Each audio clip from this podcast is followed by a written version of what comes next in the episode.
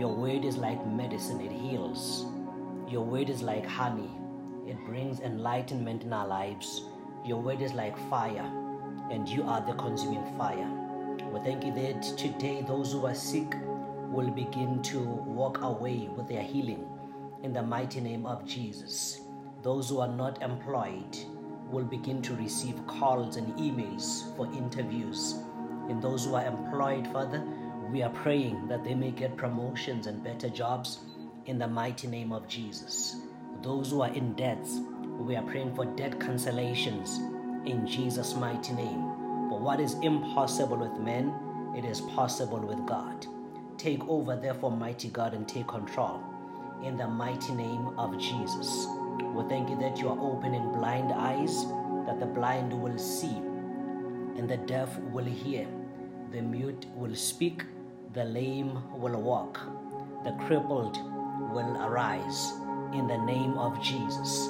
Everyone is taking a step of faith to the positive direction in Jesus' mighty name. Father, we give you a prophetic praise. We praise you in advance for that which has not been done already, but we know that by faith it is done in Jesus' mighty name.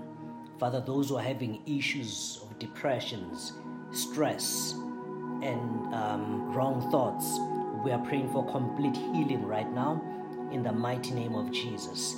Heal even family members in the mighty name of Jesus. Heal those, Father God, who have been nursed at the bedside right now in Jesus' mighty name. Heal everyone. Do what no one can do.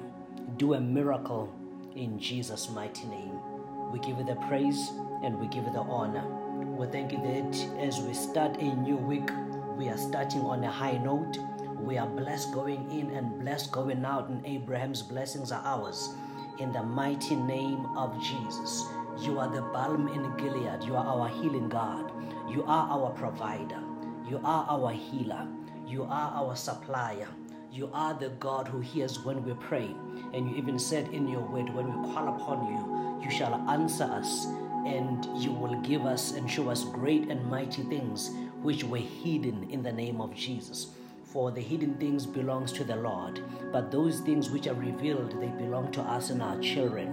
And we thank you that the Bible declares that as for us and our children, we are for signs and wonders. And we therefore give you the praise in Jesus' mighty name. Amen. Hallelujah.